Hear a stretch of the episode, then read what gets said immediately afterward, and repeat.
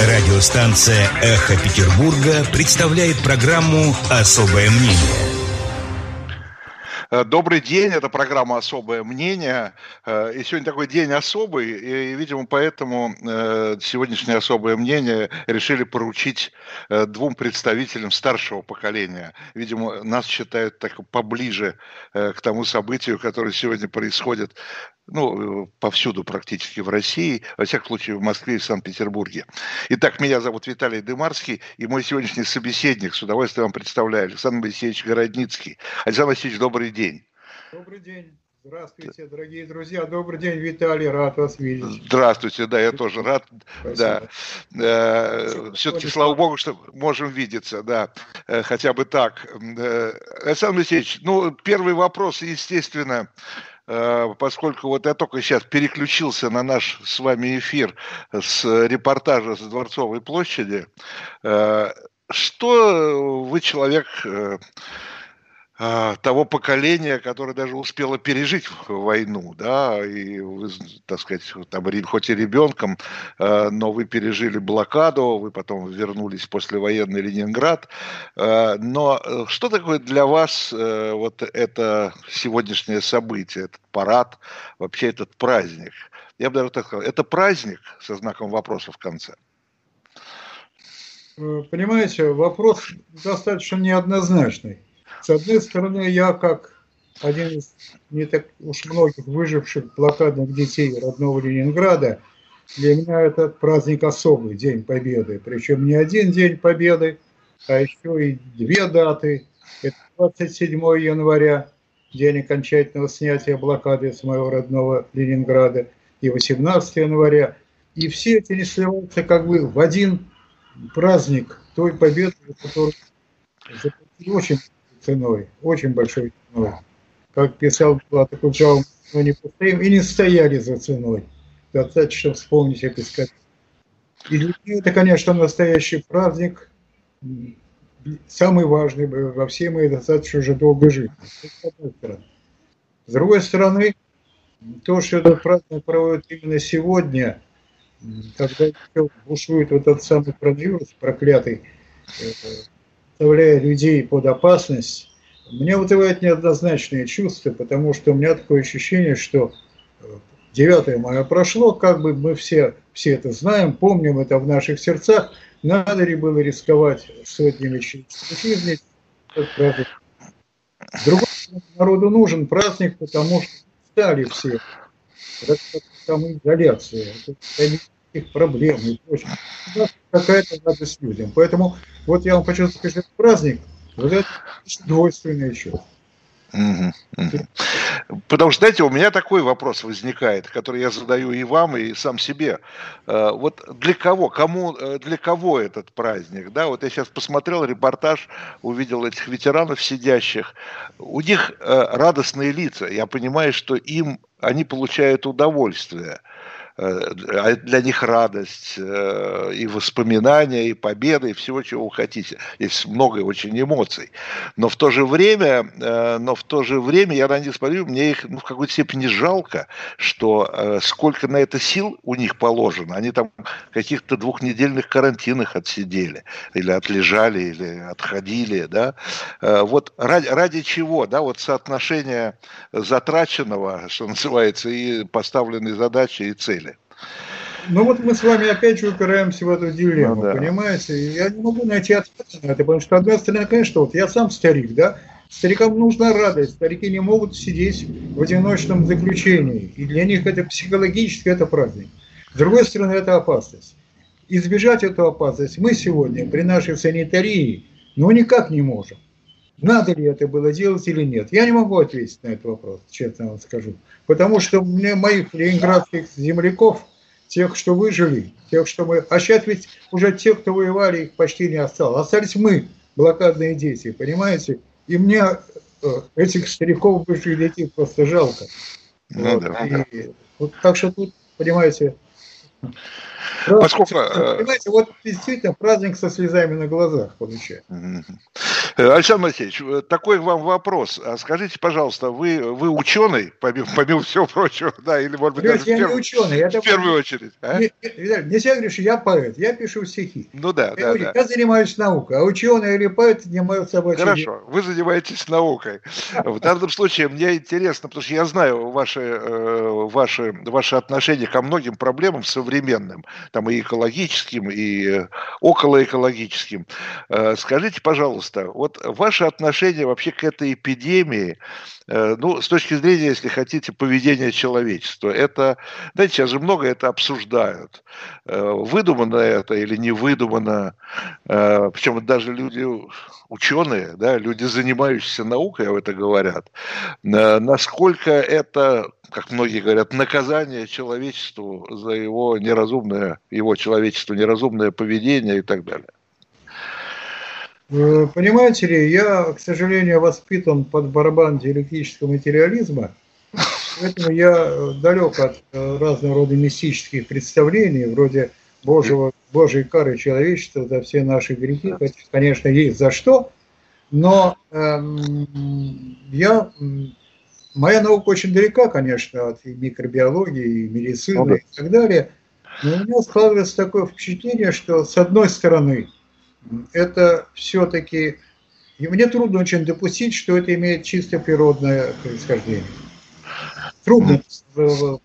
Я все-таки, все-таки тут вот человеческий фактор, мне кажется, он существует. То есть некое лабораторное происхождение, вы считаете? Да, лабораторный. Может быть, я нарочно, может быть, случайно, потому что появляются разного рода фейковые информации, что то то, то это, то Ухань, то какой-то американский ученый, который что-то им продал, то еще что-то такое. Но то, что это не инопланетяне и не Господь Бог, как нас пытаются уверить, это точно. А природа и Господь Бог – это одно и то же. Вот и получается, что надо искать человеческий фактор, мне представляется. Рано или поздно это будет, когда ведь дело не в том, кто виноват сейчас, а в том, как спасти человечество. Это первое. Второе. Такого еще не было, по-моему, в человеческой истории, чтобы все человечество подвергалось практически одинаковой опасности и было беззащитно, несмотря на достижения нашей цивилизации. Мы там э, создали компьютеры, мы, значит, собираемся на Марс лететь, Маск и так далее, там и прочее, прочее, и мы совершенно бессильны перед этим идиотским коронавирусом, потому что делают вакцину, она мутирует, и вакцина опаздывает и так далее и тому подобное. Нам-то этими бактериями не угнаться. Если учесть, что бактерии, по-моему, составляют более 90% живой массы всей жизни на Земле, то встает вопрос, кто же хозяева Земли-то, мы или они? Понимаете, мы вымрем, они останутся, что ли? Так получается. Поэтому очень тревожная э, ситуация, и я, честно говоря, с позиции современной науки э, на этот вопрос ответить не могу. Я очень хотел посмотреть, кто на этот вопрос сегодня ответит. Да, я как раз хотел сказать, не только вы. Извините, да, по-моему, мало кто вообще сегодня может ответить на этот вопрос. Ответ. Э, по поводу того, что никогда человечество с таким не сталкивалось, как говорил Виктор Степанович Черномырдин, никогда такого не было, и вот опять. А, и вот опять. Да. да. Э, так вот, а не считаете ли вы, что вот такая, такая глобальность, такая глобализация этой эпидемии связана еще и с тем, с новыми просто возможностями коммуникации? Просто раньше раньше не было такого количества информации, такого объема информации. Ну, с одной стороны, не было такого объема информации, с другой стороны, не было такого общечеловеческого общения. И общения, а конечно. Китайские туристы в Америке, еще где-то, э, которые... В Петербурге, чего уж далеко ходить. И так далее, понимаете? Сейчас все человечество настолько перемешалось, что и вирус с ним вместе, конечно, мог перемешаться, так что ничего удивительного в этом нет. Может быть, какие-то такие эпидемии были когда-то, конкретно, я не знаю, средневековая чума или а, там э, что-то такое. Ну, испанка, что... испанка да, начала 20 века. Совершенно да? верно. Или испанка, это несчастная в Первую мировую войну. Но не было такой системы контактов. Вот. И сейчас мы живем как во время испанки. Тогда не было пенициллина и антибиотиков. Удыхали миллионами. А сейчас нет этой несчастной вакцины, которую все время пытались нам подсунуть, и выясняется, что это не то. Угу, угу. А как вы считаете, ну, как человек э, ну, мы все, собственно говоря, вынужденно э, подчиняемся да, тем мерам, которые принимают. Насколько адекватные меры э, принимают там те же власти, как санитарные, так и политические, да, если хотите. И как, как вы оцениваете реакцию, ну, скажем так, общества, да, нас всех э, на эти меры? Э, потому что многие считают их избыточными, многие считают их недостаточными, да, где баланс какой-то существует это? Э, понимаете, тоже вопрос достаточно сложный, потому что Никто не знает как, потому что первый раз. Во-первых, да, вот, и вот опять. Э, потому что на самом деле э, по существу все-таки у меня такое впечатление, что это тяжело, трудно. Ну, во-первых, это все не фейк, это все не придумали, это все не какие-то там э, злой заговор тайного правительства во главе с этим несчастным, как его, Гейтсом. Гейтсом и кем да. там еще, или там потомками Рокфеллера. Это, это то, что Никита Сергеевич нам Чипировать человечество, загубить его и прочее. Я вот эти все зловещие сценарии как-то мне кажутся нереальными. Но, в общем-то, как бы мы ни относились к власти, нам сейчас приходится с доверием относиться к ней, потому что наша жизнь в ее руках. Потому что те меры, которые принимаются повсеместно, во всем мире. Смотрите, вот те страны, которые не приняли этих мер, Швеция и так далее, какой там результат, да?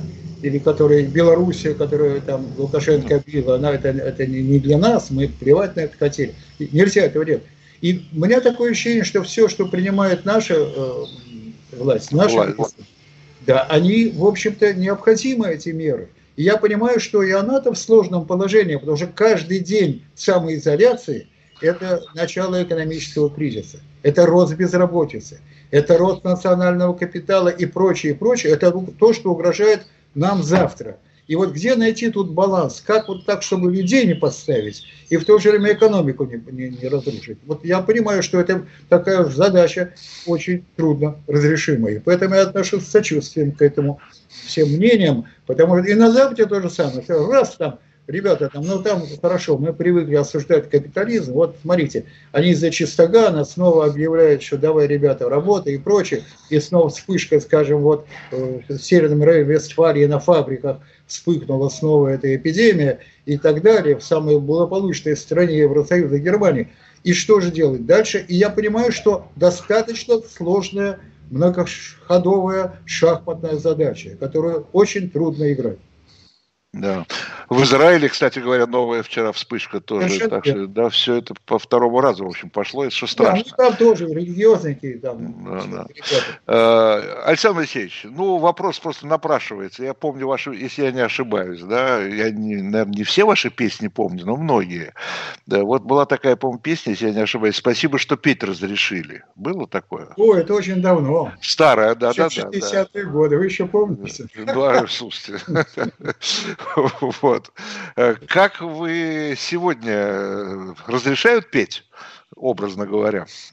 Ну, понимаете, э, сейчас в этой дурацкой пандемии там, ну, не до песен как будто, да? Ну, Но тем да. не менее, я, честно говоря, не могу похвастаться, я с помощью Зума сейчас там установил контакты с Омском и так далее, мы продолжаем вот этого, а, э, у нас же фестивали, которые сейчас накрываются, в общем, из всего этого. Мы сейчас пытаемся как Вы имеете в виду Грушинские? Грушинский фестиваль, да. который будет, я же там представляю жюри многолетний. Ну да, да. Будет да. он онлайн, конечно, и так далее.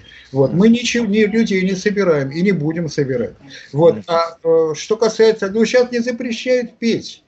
Не запрещают петь. Сейчас авторские песни, если раньше была цензура, вот мы сейчас только вместе с э, режиссером э, Натальей Каспирович сделали очень большой фильм э, «Струна и слово» о судьбе авторской песни у нас в России. Очень интересный, такой неоднозначный. Мы не, мы, он сейчас, мы сделали его, но его сейчас мы не можем нигде показывать.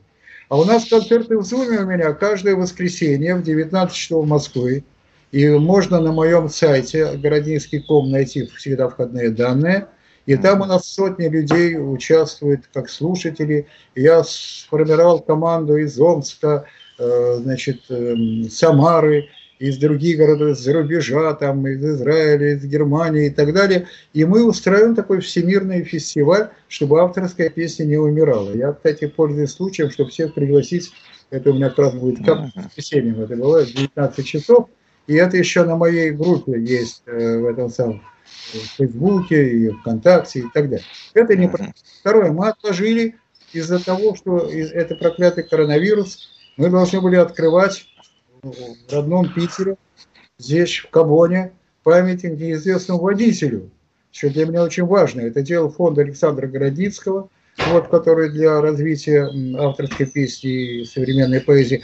И дети у нас фестиваль был большой в Ленинграде и всюду. Все, мы, все зависло сейчас пока. Памятник мы будем открывать, того, сейчас открывать день, наверное, годовщины начала блокады 8 сентября памятник есть, памятник сделал замечательный скульптор, и, и, и все вот то, что мы собирались, я надеюсь, мы осуществим, потому что я оптимист, если мы блокаду пережили, я думаю, мы это переживем. Ну, прямо вы как Путин, который говорил, мы половцев Э, там что-то такое, э, э, половцы нас терзали, печенеги, но мы все а нет, пережили. Нет, нет, нет, я Змей Горыныч не вспоминаю. Я, нет? Я, я, нет, ну нет, ну какие половцы? Это моя жизнь все-таки была, понимаете? Ну да. Нет, я, я помню просто цитату Владимира Владимировича, который говорил, половцев пережили, печенегов я, я знаю, знаю, и, знаю. и коронавирус переживем. Нет. Ну, действительно, наверное, переживем, наверное, переживем. Но, кстати, вот когда мы переживем, вот вы сейчас говорили об уходе в онлайн, э, в интернет. Э, как вы думаете, вообще вот наша жизнь э, изменится, вот, а, вот этот сам, сам этот кризис эпидемиологический, сама эта эпидемия, все, что происходит вокруг, она меняет нашу жизнь, мы это замечаем. Но насколько это скажется потом? Вы думаете, это какой-то, это какой-то поворот для человечества и для нас в частности? Или, ну, выйдем потом в нормальной жизни забудем? Видите ли, уважаемый Виталий, с одной стороны, это огромный урок всему человечеству, что возьмемся за руки, друзья, чтобы не пропасть поодиночке. А с другой стороны, сколько я помню, я старый человек, на моем веку, говорю, это последняя война, вот победим фашизм, у нас будет другой мир, наши дети будут жить не так, все будет замечательно, ни черта никого ничему не учит, и все начинается сначала. Как вот это... Есть какая-то удивительная, странная, проклятая закономерность. Чему человечеству никогда ничего она не учится. И сейчас все, к сожалению, я не знаю, если мы доживем до конца этого безобразия, что будет? Хотя такой урок всему человечеству. Не, а уже сейчас пошло, да? Одно событие в Америке чего сейчас стоит, да? да. Э, э, в результате общей беды возросла агрессия, взаимная ненависть. И, как ни странно, в начале 21 века начинаются снова расовые, конфессионные, религиозные войны, столкновения, как будто мы от пещерного века вообще никуда не ушли. И очень быстро это перекинулось на Европу, смотрите, да, все Там эти... Вся штука. Да. Там, где ломают, это, где ломают Колумба, так сказать, Вашингтона и так далее. Памятники там, ломают. Я знаю, как у нас ломали, значит, лично Владимир Ильич ходил ломать памятник, значит, сатрапом буржуазии и так далее. Вот, и это, это все ничем хорошим, как правило, не кончается. Да, мы все это, мы это все это проходили, к сожалению, да, мы все это дело проходили. Да, и знаем, и знаем, чем закончится. Но вы говорите, новая жизнь, новая, может быть, новая жизнь с новой конституцией или там с переменами, как вы, как ваше отношение? Понятия не имею. Я э, уклоняюсь от обсуждения новой конституции, потому что дело э, не насколько я понимаю, э, в нашей стране исторически, э, э, значит, я вспоминаю замечательного Александра Николаевича Островского, его пьесу «Горячее сердце», когда приходят, значит, к начальству и говорят, он говорит, как вас судить, по закону или по понятиям? Вон у нас, смотрите, какие законы. Вот тут одни законы, там другие, а тут один другого строже, один другого строже. Лучше судить по понятиям. У нас в России всегда исконно, независимо от того, была Конституция, не было Конституции и так далее, судили по понятиям, и никуда мы от этого не денемся. Вот это вот опасно, Александр Моисеевич. Вы, ну, то, что мы никуда не делись, это точно. Но вы говорите уже на будущее, то есть мы обречены. Нет, почему обречены? Нет, вы сказали, никуда уже не денемся. Нет, я имею в виду бумажную конституцию или какую-либо ну, другую да. конституцию.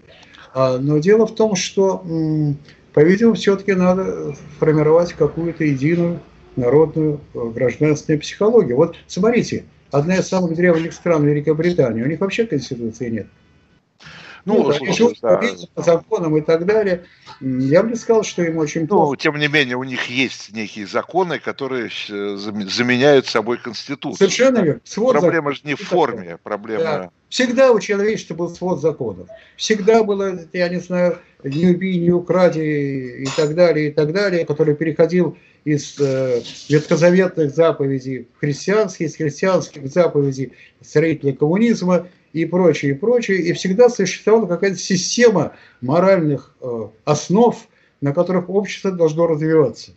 Понимаете? Вот. Поэтому я о поправке не Но, к сожалению, всегда какой-то существует разрыв, да, между... Правильно, потому что да? всегда эта штука политизирована, Понимаете, то партия у нас ведущая, значит, в прошлой Конституции была, то еще что-нибудь будет ведущее. Коренной, ну, теперь, теперь уже не что-нибудь, а кто-нибудь. А кто-нибудь. Коренной, значит, коренной, Даже, там есть кому вести. Понимаете, это все очень неоднозначно. И это все может рано или поздно привести к необходимости следующих ревизий. Это все равно, что, понимаете, гимн, который перелицовывается 10 раз на дню, э, значит, э, сохраняя единую мелодию, допустим, и так далее, он уже как-то вот меняется. Я, например, помню три варианта старого гимна, начиная с гимна партии, который пел хор Александрова. Понимаете, ну и что? Ну да, ну да, ну да, ну да. Э, ну, там в этих переменах конституционных, там как, ну, на мой взгляд, я не знаю, там каждый видит свое, но я-то вижу, собственно говоря, там один пункт главный, и в общем ради которого все это, э, все это затеяно, это так называемое обнуление Э, так называемое обнуление и э, то, что Путин в 2024 году сможет опять, и он это не отрицает, баллотироваться еще на два срока, то есть еще на 12 лет то есть до 1936 года. Как мы с вами доживем, э, Александр Моисеевич? Я до 1936 года не доживу, я прошу извинения, я бы рад, но боюсь, что не получится. Так что обсуждать это бесполезно. Вы человек молодой, у вас, для, да, уж, конечно, вас это проблема. Конечно. Нет, я думаю, что и для меня это не проблема уже. Для меня это уже не проблема. Знаете, мы сейчас с Александром Моисеевичем подумаем на эту тему. У нас сейчас выпуск новостей, а после которого мы снова встретимся и наши оба, э, мы оба наши решения вам э, объявим. Вы слушаете программу «Особое мнение». Э, еще раз добрый день, доброе утро. Программа «Особое мнение».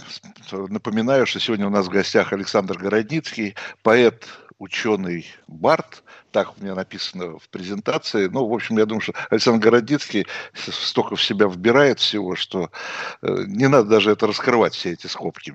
Александр Городницкий, этого достаточно. Меня зовут Виталий Дымарский, и мы, э, как э, представители старшего поколения, значит, мы обсуждаем с Александром Моисеевичем, ну, начали с сегодняшнего праздника. Я, кстати говоря, сейчас посмотрел трансляцию, уже все переместилось на Невский проспект. Я так понимаю, что основные вооруженные силы, технически вооруженные, вооруженные уже прошли, теперь уже просто маршируют э, наши, значит, там солдаты. Довольно много народу вдоль Невского стоит. Конечно, все смотрят на этот парад сегодня э, с точки зрения эпидемии. Да, как сам парад выглядит на фоне э, всех тех запретов, которые, на наш взгляд, с Александром Васильевичем, если я его правильно понял, мы разделяем, что нужно быть аккуратными, внимательными, и стоит ли этот парад вот тех рисков, которым он подвергает нас, это вопрос, на который мы оба не дали ответа. Правильно я понимаю, Александр Моисеевич, да? Правильно. Это в известной степени пир во время чумы. Ну да. Вот. Э, так вот, э, я еще вам один вопрос задал э, по поводу предстоящего голосования, такого странного, странной процедурой. Ну, давайте я вас просто тогда просто впрямую спрошу, это ваше право отвечать, не отвечать. Пойдете ли вы голосовать? Я даже не спрошу, за что, за или против, но пойдете ли вы, будете ли вы каким-то образом голосовать? Я пока не могу ответить на этот вопрос. Сижу в автоизоляции, кстати сказать. Вот. Э, пока вопрос для меня не ясен. Может быть и да. Ну, я не знаю. Дело в том, что, понимаете, какая штука? Ну, мы сейчас с вами упираемся в такие, так сказать, сказать так, видишь, не было бы хуже. Потому что э, к чему приводит, э, я не знаю, понимаете, тут мы упираемся во многие вещи. Понимаете, вообще демократию как таковую, апофеоз, который мы видим сегодня в Штатах Америки, да, вот, и которая рано или поздно кончается в таком варианте тирании или кровавой войной, или же расовыми столкновениями. Насколько вообще, что лучше всегда бывает, просвещенная монархия или э, демократия? Дикая, дикая демократия. Рано или поздно приводит к пролетарской революции, которая уже висит у нас вот в США и, и пролетарской, не рабочего класса революции, заметьте. Вот. И э, вообще вот эти последние события заставляют очень как-то тревожно относиться к окружающему миру. Вот. И как-то, честно говоря, хочется того, что ну, вот есть чего-то, и слава богу, и важно, чтобы не было хуже, потому что, может быть, я не прав, но мое поколение, битое и перебитое, оно э, уже, не говорю, что будем жить лучше, замечательно и прочее, хуже нельзя да, нам жить было бы. Понимаете? Поэтому я еще пока на этот вопрос не ответил. Понятно. А, Александр Васильевич, когда я вас, вам напоминал о вашей песне, спасибо, что петь разрешили, да, а, вы, ну, вы правильно говорите, в общем-то, слава богу, петь не, петь не запрещают сегодня. Да. Но я более широкий, это был вопрос, как вы вообще оцениваете, ну, то, чем мы в разных формах, конечно, все оба занимаемся, не только мы. Я имею в виду свобода слова, да, вообще. Э, как вы оцениваете это состояние, что ли, да? С одной ну, стороны, э, смотрите, вот это то, что процесс сейчас, я не знаю, в курсе вы или нет, который в Пскове начался против этой журналистки Прокопьевой, которая опубликовала там какую-то свою статью, ее начали обвинять в поддержке э, терроризма, да, хотя она там не Виталий, сказать, я совершенно выпал из... Э, э, политической повестки дня, да? Из э, политической повестки дня, потому что, во-первых, я сейчас практически Понимаете, Чукчу не читать, Чукчу писатель. Я давно уже, честно говоря, никакой информации Просто мне перестало быть интересным. У меня была довольно сложная работа, благодаря тому, что я сижу в этом самом. Я, кстати сказать, сейчас написал очень спорную книжку, вам может быть интересно. Она да. пошла печать в Петербурге, между прочим, в моем родном, да. Называется она «Океан времен», где я, значит, э, около пяти сотен стихотворений – связанных с мировой российской историей, посвященных mm-hmm. безвременно ушедшему другу Наталью Николаевичу Дельману. И, значит, там очень много спорных моментов. К ней написал э, послесловие Яков Аркадьевич Гордин, очень mm-hmm. называется «Поэт между мифом и реальностью». И зная ваше, так сказать, отношение к истории, о чем уже даже вашему журналу, я очень хотел бы потом получить вашу критику с вашей стороны. И именно Хорошо, я не просто так говорю, когда я говорю отца, просто я вот сейчас уже сижу э, вот под, под гнетом э, попытки анализировать то, в чем я ни черта не понимаю, потому что я занимался э, земной корой, океаном и так далее. Черт меня понес сейчас вот в эту историю вообще. В историю. Ну, видите, мы же не случайно назвали журнал «Дилетант». Мы тоже дилетанты. Вот. Но история это, ну, история все равно, так или иначе, мы все как бы э, живем историей, да, даже не осознавая этого. Мы живем в этой истории.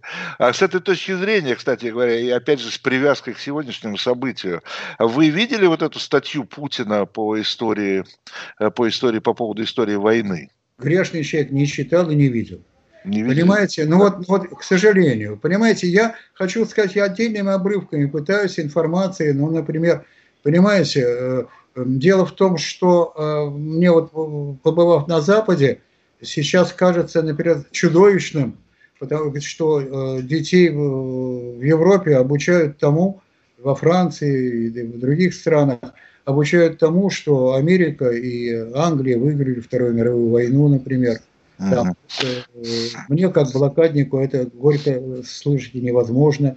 Мне, понимаете, вот когда, понимаете, вот, вот можно говорить спорные вещи, но когда э, впервые за всю э, мою жизнь э, руководитель России выступают открыто с обличением антисемитизма, неважно, на примере польского там какого-то этого самого посла, посла, да. посла в Германии и прочее, прочее, после того, как мы прекрасно имели на себе эту замечательную государственную политику в течение многих лет, мне, это, это, мне вот как еврею это приятно. И не только как еврею, но как антифашисту. Потому что, понимаете, в любом случае, когда сейчас нацизм поднимает голову везде, и, между прочим, везде, и в Германии в частности, несмотря на покаяние и прочее, в это время сейчас, как сказал Эренбург, которого сейчас забыли, и, может, его уже не любят, что для меня человечество делится на две части – антифашист и антисемит. Понимаете, и я не только дело в национальной принадлежности, а дело в том, в моих убеждениях, которых меня с детства приучали. Приучали моря голодом в блокаду, кстати сказать. Я, тогда было легче, понимаете, Виталий? Тогда были вот наши, вот враги. Вот наши, вот враги. Вот все, кто здесь, наши. А ну вот да, это сейчас, так, а проще, сейчас, ну, так проще. Сейчас все, гибридные войны, конфессионные стычки – вновь возродившаяся национальная ненависть. Все, значит, значит, начало снова разваливаться, понимаете? И здесь, в этой ситуации, потому что, я не знаю, честно говоря, у меня довольно смутное ощущение по поводу перспектив нашего будущего. Не только в глобальном плане, но также и в плане... Потому что, это первое. Второе, отвечая на ваш вопрос. Конечно, и официальной цензуры нет – но пока существует э, авторитарная политическая власть, не может не быть цензуры партийной и так далее. Такая же цензура в какой-то форме, да? что меня, что меня, что меня очень удивило, э, но либеральная цензура или как ее называют, существует, например, в западных странах, когда я совершенно недавно столкнулся. Вот, например, я выступал, так сказать, против глобального потепления, против Греты Тунберг глобального потепления, но государственная политика там другая. И поэтому никаких публикаций на эту тему там делать нельзя, потому что это противоречит курсу э, значит, правительства, потому что противоречит курсу Парижских соглашений или там Киотских контрактов и так далее. И так на каждом шагу. Это вот, так сказать, все это... А вы, вы я помню... Вы... Всегда, вот мы обращаемся, что вот все можно, все оппозиционно и так далее, и так далее. На самом деле все это не так просто. Всюду это либо деньги оплачивают, Э, которые люди боятся потерять, да, либо это какая-то вот авторитарная власть. Поэтому насчет того, что э, насчет свободы прессы, которую вы сейчас говорите, это фантом, который, значит, конечно, бороться за свободную прессу и так далее, но э, эти проблемы были, есть и, к сожалению, я... Да, это правда. Я просто почему вспомнил именно о нашей коллеге из Пскова. Э, да, наверное, с этим можно там соглашаться, спорить и так далее. Просто страшно, когда людей в тюрьму сажают. Вот, вот это, это да, это да, я согласен. Понимаете, вот это да. Абсолютно можно это обсуждать, все остальное. Сказать, я, кстати, поддерживаю, поддерживаю, это как называется? Это э, всегда поддерживаю все, протестные всякие движения за освобождение невинно осужденных. Ну да. Я э, еще был в свое время членом и даже вице-президентом русского пена, э, писательской организации, которая обязана была бороться за ну, защитные дела. Так что это как раз мне не чуждо. И я был, есть и буду всегда по мере своих слабых сил защищать э, людей от несправедливой судебной расправы. Ну, конечно, ваш авторитет, это, это важно, когда люди авторитетные поднимают свой голос там, в защиту того или иного э, репрессированного. Александр Васильевич, может быть, еще успеем буквально минутку, вы затронули уже эту тему э, по поводу вот вашего э, противостояния с гором по поводу потепления, да? Ну, это смешная история, понимаете, я опять... Ну, я знаю, да, я ее более-менее знаю. Том, это очень все просто. Дело в том, что существует адиабатическая теория э, атмосферы, э, не мной созданная, созданная великим русским ученым, простите, я не ошибаюсь, профессором Олегом Георгиевичем Сарктиным, моим учителем, которая по существу противостоит всем этим публичным и общественным заявлениям, и которая говорит о том, что никакого влияния, и не он один, а это его международное сообщество, никакого влияния человека, его э, деятельности не оказывает на глобальное потепление атмосферы. Не оказывает, не может. И слава тебе Господи, мы бы там наломали дров. И поэтому вот эта борьба с ветряными мельницами, на которую отвлекают все, это афера международного масштаба. И когда грянул коронавирус, на который денег не оказалось у международного сообщества, вот они и получили по морде. Надо бы этим заниматься, а не ерундой и борьбой с ветряными. Это моя жесткая совершенно позиция, хотя, может, и, не учу в этом, но у меня есть э, интуиция, что это была и теория Сарктена правильна, потому что она верна, да, как ты нас учил. Ну, вот да, это. Да. А что такое Грета Тумберг, по-вашему? Ну, несчастная зомбированная девочка, которая вот... Ну, она заработала не один миллион долларов на этом деле. Ну и да, то есть это чистый пиар такой, да? Ну, сейчас, ну, это все, чистый пиар. Но это все ушло уже. Смотрите, мы живем как бы в другую эпоху. Эпоху Эпоха коронавируса. Все убрал, все проблемы и так далее, и так далее. Переживем, будем возвращаться к старым Переживем. А Переживем, я... увы, наше время закончилось. Александр Алексеевич, спасибо вам большое. Несмотря ни на что, все-таки с сегодняшним событием, с праздником, с э, праздником прошедшим, да, все-таки. Э, всего доброго и будем здоровы. Всего доброго. Вы слушали программу «Особое мнение».